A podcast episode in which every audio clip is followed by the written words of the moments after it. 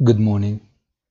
The volatility once again squeezed to its lowest levels uh, since 2020 shows that the market uh, is experiencing a lateral phase uh, full of expectations that favors a continuous fractional updates of the all-time highs, but which keeps needing confirmation that the context of rates cannot change.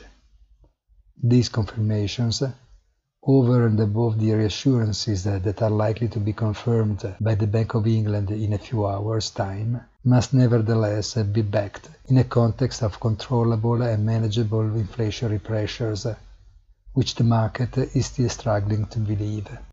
The US curve flattens with a strange movement that now sees longer-term rates fall and shorter rates rise, allowing the dollar to remain strong but doubts uh, that raw materials, uh, rising labor costs, and the not yet fluid production chain uh, may undermine the idea of the transitory rise in producer and consumer prices remains.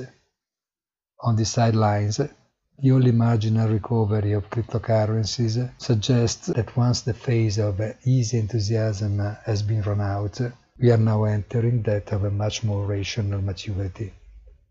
Have a nice day and please visit our site easy-finance.it.